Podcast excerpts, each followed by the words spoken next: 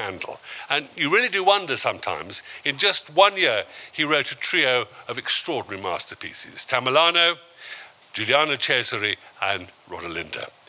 Rodelinda was composed for the first Royal Academy of Music, which had been founded in 1719 by a group of aristocrats who wanted a ready supply of Italian opera on their doorstep.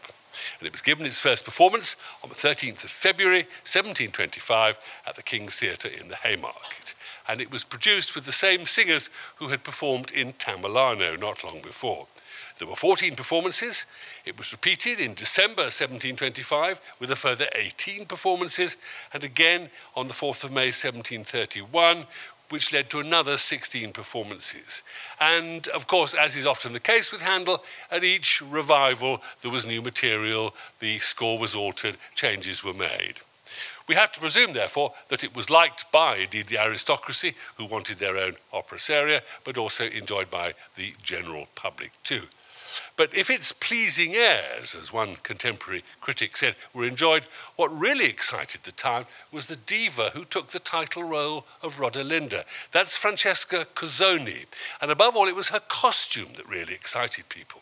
That wonderful inveterate gossip, the sort of gadfly on the rump of social 18th century Britain, Horace Walpole, report, reported on Cuzzoni appearing in a brown silk gown trimmed with silver, with the vulgarity and indecorum of which all the old ladies were much scandalized.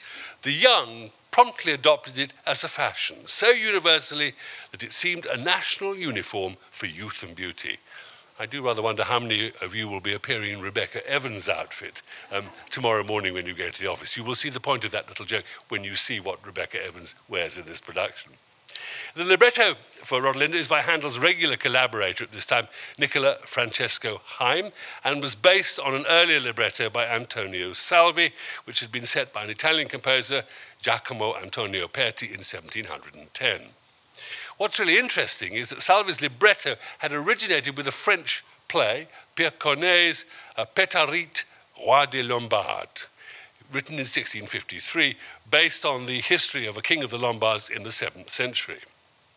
Um, were I to try and untangle Haym's plot, I'm afraid we'd be here probably until tomorrow morning, if not tomorrow tea time. Suffice it to say, for the purposes of what we're going to do, that Rodelinda is the virtuous wife of Bertarido, king of Lombardy, whose throne has been stolen by the wicked Grimoaldo. Grimoaldo also intends to steal Rodelinda when uh, pretends to be dead, despite the fact that this usurper actually has, as usual in Handel operas, promised to marry somebody else in the plot, Edwige. With the help of Unulfo, uh, friend and counsellor, and despite the villainy of a character rather strangely named Garibaldo, Grimoaldo's sidekick, all's well that ends well after three acts, a torrent of da capo arias, and some rather nasty moments. Well, we have a quartet of guests tonight to explore Handel's Rodelinda, which is director Richard Jones's second Handel production. He's also directed Julius Caesar before. Um, you can't always believe what you read in the newspapers. Eleanor Dennis, who's covering the role of Rodelinda, and Christopher Bucknall, who's playing the harpsichord in the pit for tonight's performances, will be with us, and they're going to perform music from the opera at the end of our time together. We're also joined by Richard Gerard Jones, who is the staff director here at English National Opera, has been working on this new production, and he's worked regularly with tonight's director, Richard Jones, so no relation as far as we know, on many of his productions. And our fourth guest is the writer Jonathan Keates, who has written a biography of Handel, Handel, the Man and His Music. So will you please welcome our first guest, Jonathan Keates.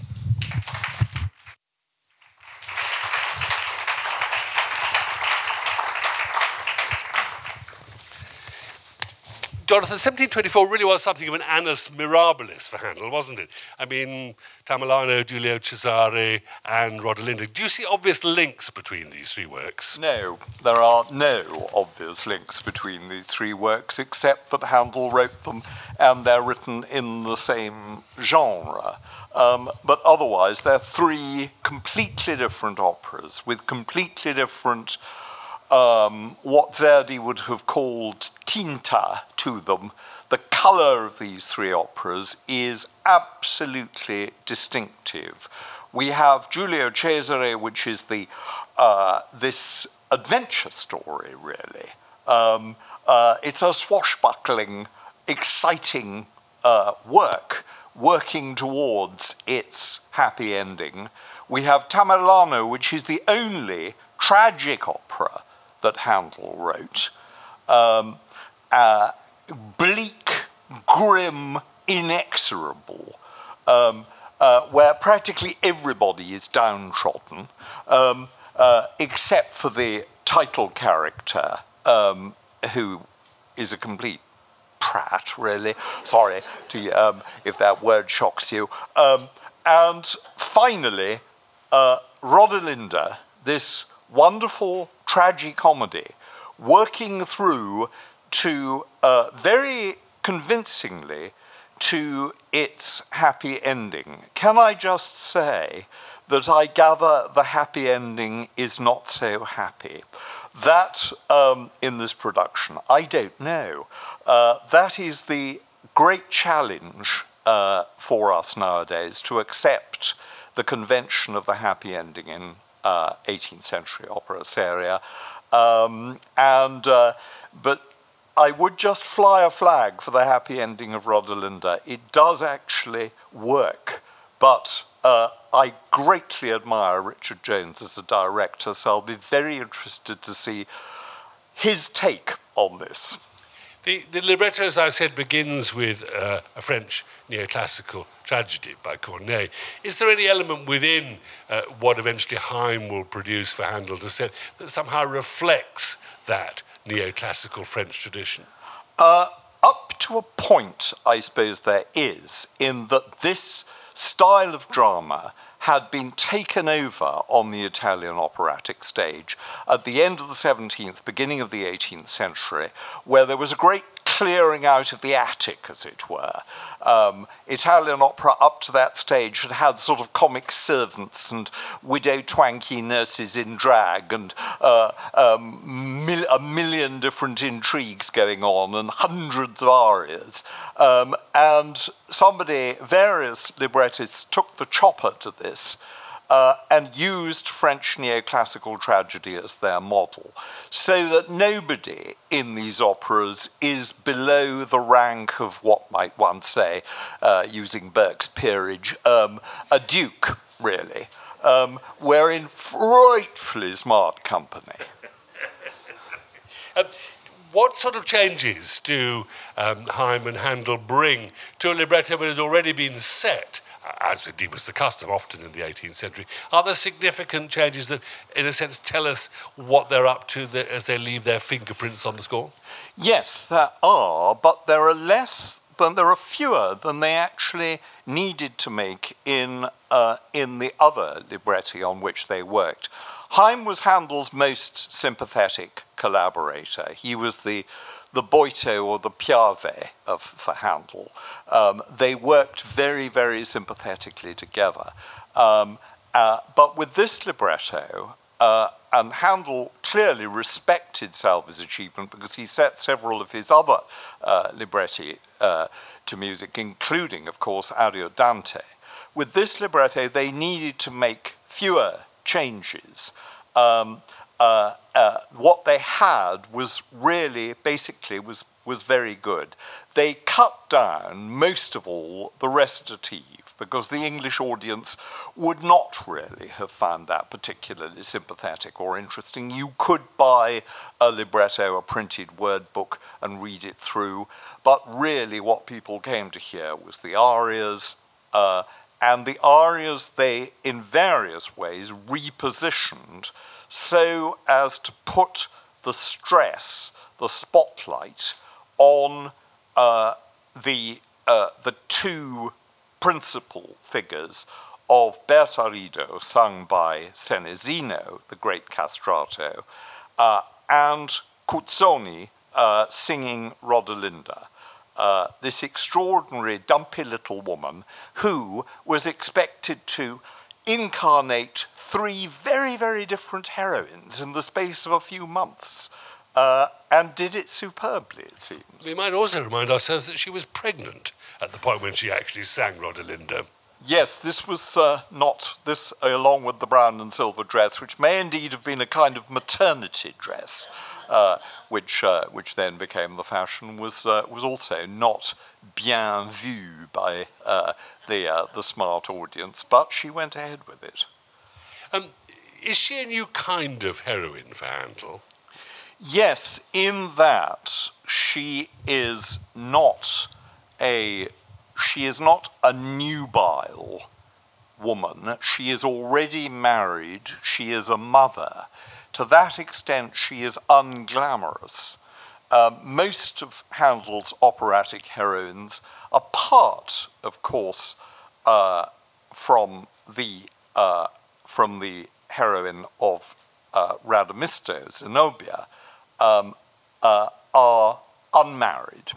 Instead, here we have a wife and a mother, um, uh, a very different kind of character to Asteria in Tamerlano or Cleopatra in Giulio Cesare, miles away from Cleopatra, one might say.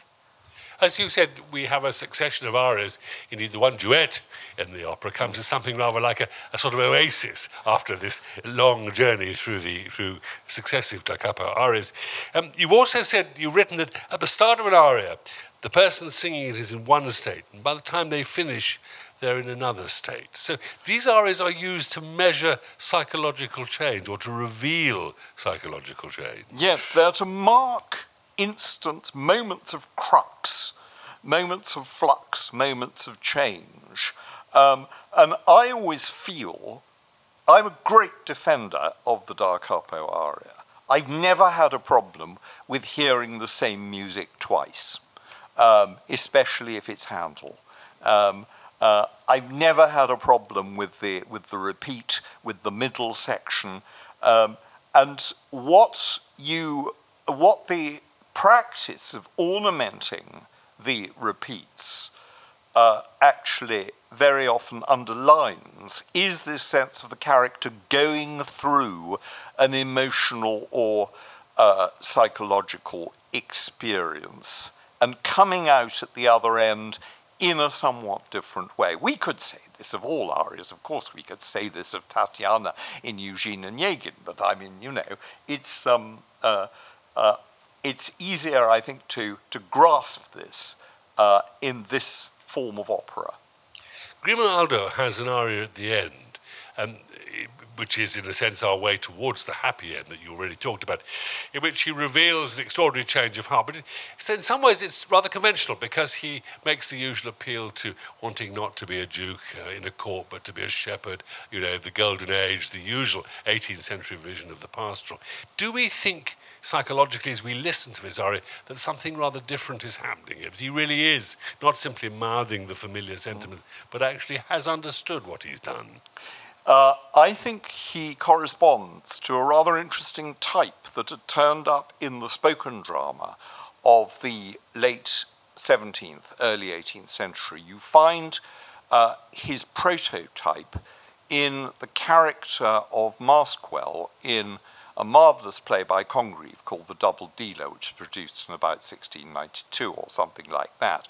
Maskwell at one point is an absolute horror, complete villain in this comedy. But at one point, he has a, a, wonderful moment where he is actually sort of disgusted with his own villainy, as if he's bored with it, as if it's sitting on his shoulders. And I always feel that Grimoaldo is a bit like Maskwell in The Double Dealer in that sense, and that Handel's audience would have recognized that this character. Do you think that an audience sitting in the King's Theatre uh, in that first round of performances would have read this opera not only as an extraordinarily beautiful musical occasion, but as a, a little moral fable about power and the abuse of power? I think there were lots of, there is a very strong moral basis to opera seria. Although we know that all sorts of things went on in the theatres while an opera was being performed, though there's actually no evidence in England for people uh, sort of eating meals and throwing spaghetti out of the boxes and that sort of thing. Um, the, uh, um, there was nevertheless uh, a strong sense of the moral base of opera and the moral basis of operatic plots. There was also a great interest among the Academy audience of Handel 1720 operas uh, uh, in the political aspect, so that all these operas have a rather ambiguous political flavour. This year we're celebrating, after all, the tercentenary of the Hanoverian succession. Rah, rah, says I. Um, and the uh, let's hear it for George the First, a much maligned monarch. Um, and uh, the, uh, but there would have been plenty of people in the audience who would wish that the exiled Stuarts were back on the throne. Uh, I won't obviously But, push but that. Jonathan, that's fascinating because we need to remember the date. It's 1725. It is And it's about to be the first change in the new dynasty. It is indeed about to be the first change in the new dynasty, um, and there are ructions, as always in the Hanoverian royal family, down the generations. Um, Queen Victoria and her children being uh, um, uh, an obvious example.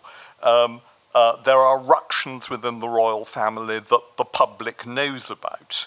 Um, so uh, uh, I don't think they, they, they hope that, uh, that they suspect that George II is waiting to sort of um, fling uh, his father into a cell or something like that. But there, are, uh, there is this uh, unease, let's put it like that. Jonathan Keates, thank you very much indeed. Stay with us, please. Thank you.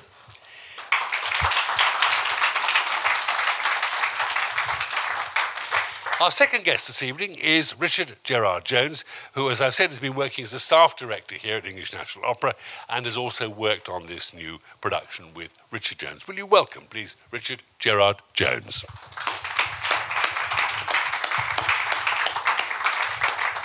Richard, this is a, an enormous question, and you may think it's so large that we should leave it. But what are the kind of principal challenges in trying to stage an opera written in the beginning of the 18th century at the start of the 21st century? Um, many. So uh, yeah, it's a very large question. Um, but uh, yeah, I think you have to. Um, well, it was interesting when the conversation about da capo and about uh, how uh, it's a very unusual formula now. I mean, that's a completely un formula itself. Structure is um, is taken for granted now, uh, or, or, or its uh, its lack of structure is taken for granted in, in, in, in entertainment. So in music or in drama now, you, are, you, you never notice the structure in that way. Uh, so you have to kind of um, make it work uh, in terms of psychology. So uh, you have to apply a very rigorous psychological structure to the way you direct it. So you have to uh, invent or elaborate or create in some way something which um, brings the music and the structure and the formula of the music into uh, into a kind of 3D, um, which is the psychological reality which we expect as an audience today. So that involves presumably working with singers as acting singers to think about um, histories for these characters, to Yeah. try to find, uh, you know, why they're there and what they may do, and the kind of standard work you would do on the stage. Exactly. I mean, a backstory. Uh, each of the characters has must have a have an interior life for them to uh, be interesting to watch as an audience, and you as an audience who will watch the show um, won't be aware of the, the, the, the large quantity of work which has gone on behind uh, the uh, very small, relatively small amount of work which you will see. So uh, Rebecca, for example, had a folder with her backstory written by me and Richard and Sarah and uh, the whole creative team worked together on a backstory for her and she took it on the first day of rehearsal and she elaborated it and she read it and she took it home and she brought it back and she showed people. People looked at each other's work. Um, John Mark Ainsley, all of the singers do that. You know, all, all artists uh, kind of have an interior life to the to the work which you see the exterior of. Um, but I think particularly for Handel, that's really important because there's actually very little psychology. Handel is extraordinary because it touches on psychology, in fact, through music, um, as very few Baroque uh, composers, or in fact anybody really until the 20th century, achieved. Um, but uh, you do need to be very rigorous with it, actually, and uh, not let it wallow in itself and not let it sit in a bath of its own beauty. And that's quite difficult with Handel because it's I love so that phrase, a bath of its own beauty. I know exactly what you mean. There's- um, if you look at the screen on my uh, left, you'll see there are images from tonight's production, so you have a sense of, of what you're going to see. Um, I'm going to ask you very simply, where, where are we in terms of place and time? Uh, it's Italy. It's definitely Italy, and it's in the second half of the 20th century. So I think any attempts to define uh, particular decades would fail because you see costumes which are quite 40s, but you also see VHS uh, videos, and you see a television system, and you see um, people being tortured, which could be any time from the Second World War, or before, or after, or uh, yeah. So it's um, it's specifically Italy, which you can see, but it's specifically un. Rooted in a year, for example. It, it seems the regime, for whatever reason, um, has retreated into a series of bunkers with connecting cells below. It's very, it's very Beckett, isn't it? It's quite kind of. Uh, it's like it's like an end game. It's like these are the only people left in the world, uh, and there's nobody else. You never see any actors. You never see anybody moving anything. Nothing appears which you don't see being placed there by somebody. So it's uh, it could be the last set of seven people in the world.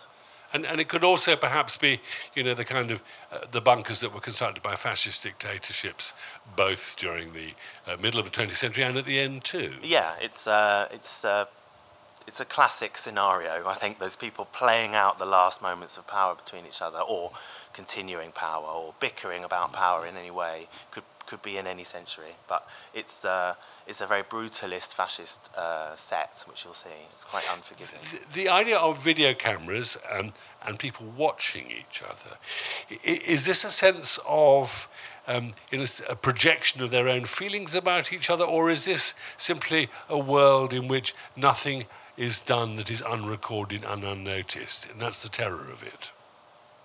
I think it's a world of paranoia. I think it's a world where somebody uh, can't relax. You can never relax if there are only seven people and all of them want to be king. You can never relax. You can't go to bed. So it's a it's a world where no one ever really sleeps because they're watching their back, or having their back watched for them by the person they think they trust. That's the world it's in, and uh, you see in in the production you see Grimoaldo, uh, who is the new king, sitting in the office, and you see the prisoners sitting in the prison. But it's only recently that that's changed, and the the king who's in exile, who's become a kind of heartthrob hero for everybody on the stage because he's supposed to be dead and he's a pacifist. Uh, he only a while before was sitting in the office with the TV control cameras, and he had prisoners, and so it's a cycle where someone has the upper hand, and then it switches. But it's never, it's never. I I think it's a world where nobody is ever clear. That's why that aria about being a shepherd is so amazing because nobody ever is just a shepherd. Actually, it's because uh, there's always so much in in there's so much trouble in these characters that they can never just switch off and go to sleep, which is what he wants. He gets woken up with a knife in his face. That's that's uh, the drama of it. I think. And, and the sense in which, which a cycle of violence is indeed just that a cycle of unending violence. Yeah. It leads to more and to more and to more. There's no end to that cycle. No, I, I think that's very. It's Darwin. I mean, Dar- we are all animals. There's there's no more. There's no uh, platform to stand on, which isn't that to explore it. I mean, that's that's the problem. That's the world we live in. We are all animals, and we all want to win. so, and that's why those stories are fantastic. Those stories of people killing each other and people bartering their children, and they're extreme, and they're people in chains. You know, that's really kind of. It must have really excited Baroque audiences. Must it's, still exciting. It's good. There is a distinction in the production between the women, who by and large, um, whatever their emotional attitudes, have a, a, a level of, of, of self uh, possession, and the men who need to belong to each other. I mean, there are tattoos, um, wonderfully huge, vulgar, vast tattoos of the kind I think you could probably only get in the parlour at King's Cross nowadays. um, and there are also blood, blood, blood brotherhood swearings. yeah. Is this a sense in which the men are frightened of themselves and therefore have to form these extraordinary alliances marked by tattoos of these oaths? yeah, I think that's. It's, I mean, it's uh, it's um, it's about loyalty. I think there's a lot about loyalty in this production and about alliance and who you form alliances with and how temporary all of them are. So you see Edwige has a big tattoo of Grimoaldo and the first scene of the opera you see her being rejected by him having promised her the world. He pushes her out of the door and shuts the door on her as the first almost the first thing you see. So and she's humiliated with this massive tattoo of his name across her back. I mean, that's the, that's uh, very indicative of this kind of. Um, I, I, always thought of them as as uh, like toddlers in a sandpit, kind of playing over the spade. They're they're all grabbing for things, and I think if you, I think the minute that any of them put down any roots by identifying with anybody else, it all changes, and nobody is ever. Nobody is ever what they say they are for long. So the Blood Brothers thing is a facade. Really, it kind of doesn't doesn't go very deep into uh, their veins. You know, it's quite superficial in a way. you you worked a great deal with with Richard Jones. On a Richard Jones production, does Richard had everything fairly clearly sorted out in his mind by the time he arrives in the rehearsal room, or is it a process of accretion and evolution and change? Uh, it's both, but it starts from it starts from a very detailed level, and then it progresses to something which is extraordinarily polished and detailed and uh, multi-layered. But it starts from um, two years of work before the first day of rehearsal on the set and the costumes, and then in the final six months before the rehearsals on who the people are, what their backstories are, where they've been, where they're going, um, what's going to happen in each scene, what the props are, what the moments are, what the important um, what the important moments are to find, what the corners are in the scenes, what the structure of the whole thing is. So it's a lot of work, and uh, then you get into rehearsal and you have six weeks to turn your plan of um, the production into the production itself by applying the actors, and, and you know a great deal of, of what you see is brought by the actors, but it's but it's um, it's applied to a very well-formed structure already. So uh, it's very rigorous. Richard, thank you very much. Thank indeed. you very much. Thanks. Ladies and gentlemen, will you welcome our last two guests, Eleanor Dennis, who's covering the role of Rodelinda in this production, and Christopher Bucknall, who is playing the harpsichord in the pit for tonight's performance. Please welcome, therefore, Eleanor and Christopher.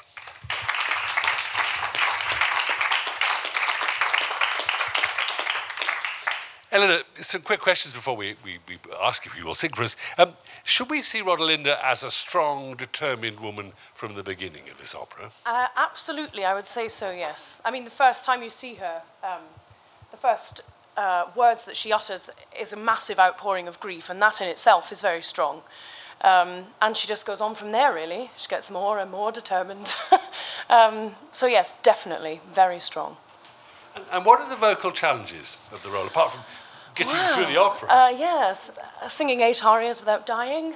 Um, um, you have to have amazing breath control, first of all, um, uh, a flawless legato line, um, as well as agility and lightness in the voice, and the ability to change colour and, you know, depending on what mood the aria is, and, you know, you just have to have a very wide palette um, of, of colours and textures to use.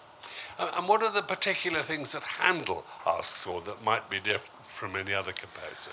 Oh, I don't know. He, he writes so beautifully. He writes emotions so beautifully for the voice, and he writes specifically for his voice type um, so well.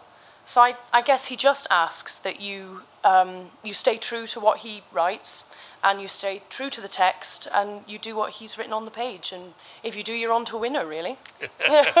you make it sound very easy. Oh, yes, absolutely. what, what, what, you, what you going to sing for us? Um, Return, My Darling, um, Rodelinda's aria from Act Two. Okay.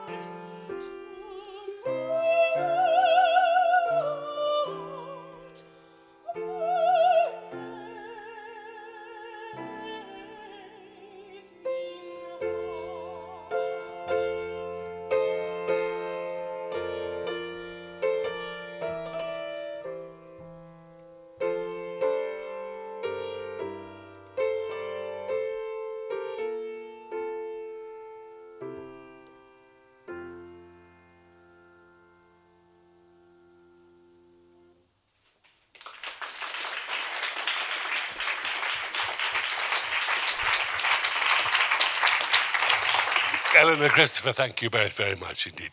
Christopher, um, to what extent do you think Handel's score, arias in particular, help reveal the characters?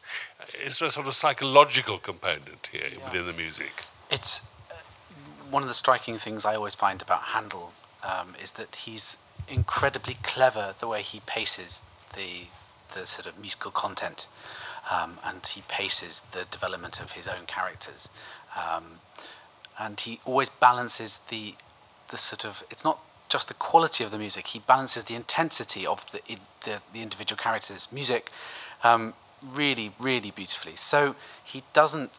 It's not that you sit through three hours and you're subjected to one really extremely intense aria after another. He always balances them out. Um, and he always, so you get a lovely balance between the individual characters. So, for example, the, the depth and intensity of the music that Handel writes for Linda, and indeed that he writes for Bertarido, is not necessarily equaled by some of the slightly less important characters. Garibaldo, for example, has he has fantastic music. He has um, engaging music, and he, and he with the long, sinewy unison violin lines. But in fact, it doesn't, and lots of dissonance. But it's not, it's not sort of really intense on the same way that the music he writes for Rodelinda or for Bertarido. But the other th- wonderful thing I find is that, is I love the way he um, he paces the individual role. And in fact, this is something I always talk to young singers when when we're working on Handel I always say they, they will come with an aria from an, from an opera. And I say, well, that's fantastic, but what about the other four or five arias in the role? Because you don't really understand how to sing one aria of a role until you know all the others. Um, I'm sure Ellie would agree with that.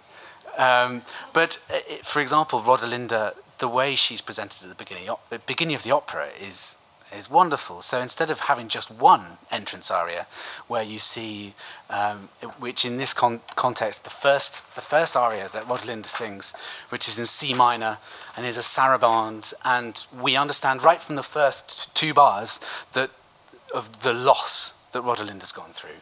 So.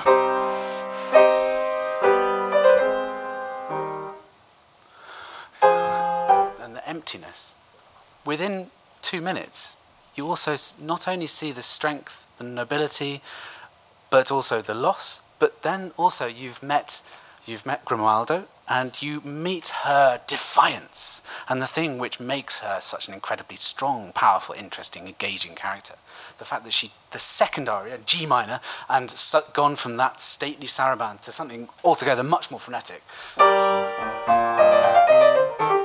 where she's turning around to, to, to Grimoaldo and saying, No, I will not become your queen. How, you know, right from this word go, we know where, we know where she stands.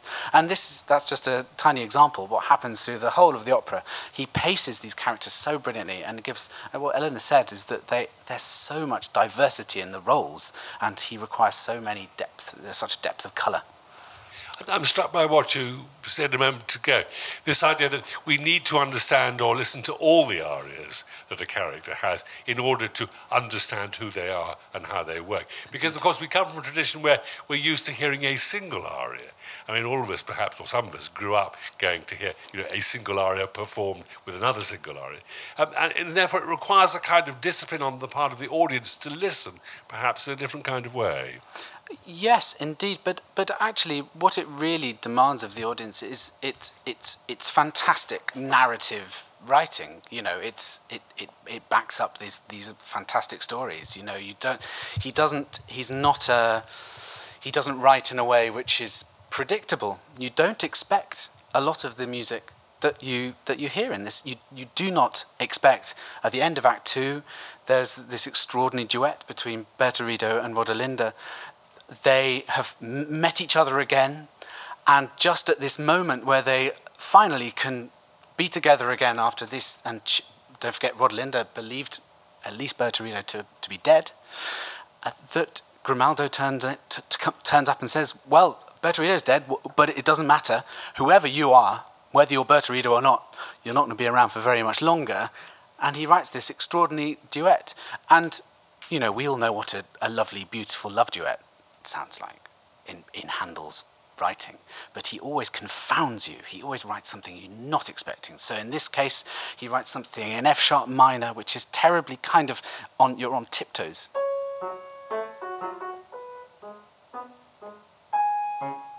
It's, it, it doesn't have it, it doesn't you don't know where you're going.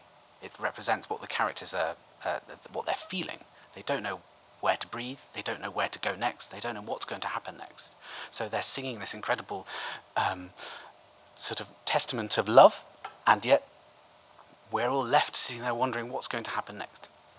Christopher, thank you very much indeed. Ladies and gentlemen, there's an opportunity in the time left. If you would like to ask any of our guests questions, please do.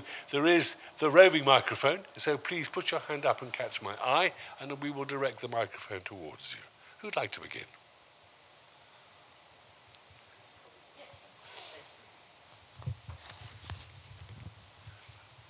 Why do you feel that uh, Handel principally wrote opera seria? Was it because that's what he wanted to do, or because that's what the demand was? Jonathan, I think. Gosh, um, it was uh, it was the standard. It was the accepted style of the age. He had fetched up in a city which was prepared to pay for the best uh, the top of the range opera uh, of the period with the best singers and in the newest styles. Uh, but I think in any case, he'd started writing operas in Hamburg anyway, um, and clearly enjoyed it. Um, and he had, he's often been described as Shakespearean. He had this Shakespearean interest in human predicaments. Uh, and this, first and foremost, he is a dramatic composer. Fantastic instrumental composer, yes. The Opus 6 concerti grossi are, I think, this is heresy, greater than the Brandenburgs. Ooh! Um, uh, covering a much wider expressive range. Shock, horror. Um, but first and foremost, he was a dramatic composer. And this was a grand opportunity. His own theatre, his own orchestra, uh, and two other com- opera composers working with him as competition. He loved that kind of buzz. And why not compose opera? Uh, and as we see, also, it's a wonderful training ground for the dramatic content of the oratorios, all of which, apart from Messiah, uh, and even that in a way is operatic, um, have um, uh, are dramatic. I think there may be a lynching mob beginning to form at the top of the Martin's Head. We'll do a run, Jonathan. Another question. Would anyone like to pick up another question? Yes, in the front row. For someone who knows next to nothing about opera, um, how would um, someone in my position recognize uh, an opera seria as opposed to a different kind of opera? Um, three acts. Uh, nobody, as I say, below the rank of sort of duke or count.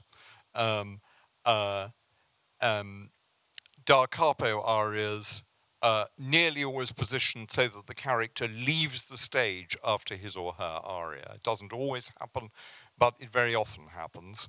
Uh, um, very few ensembles, um, duets strategically placed, like the wonderful one in uh, in this opera, um, and a final ensemble, uh, the very end of the opera, uh, sort of summing up the overall, the character's overall uh, feeling.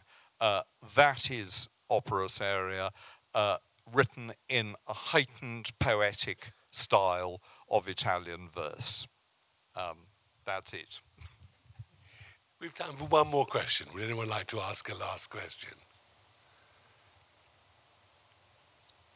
Well, then it simply remains for me to thank all of you for being here this evening for this pre-performance talk, to hope that you will enjoy uh, what you're going to see as much as I did when I came to see it, um, and look forward to it again, but also to thank principally our guests, Jonathan Keates, Richard Gerard Jones, Eleanor Dennis, and Christopher Bucknall. Thank you all very much indeed for being with us.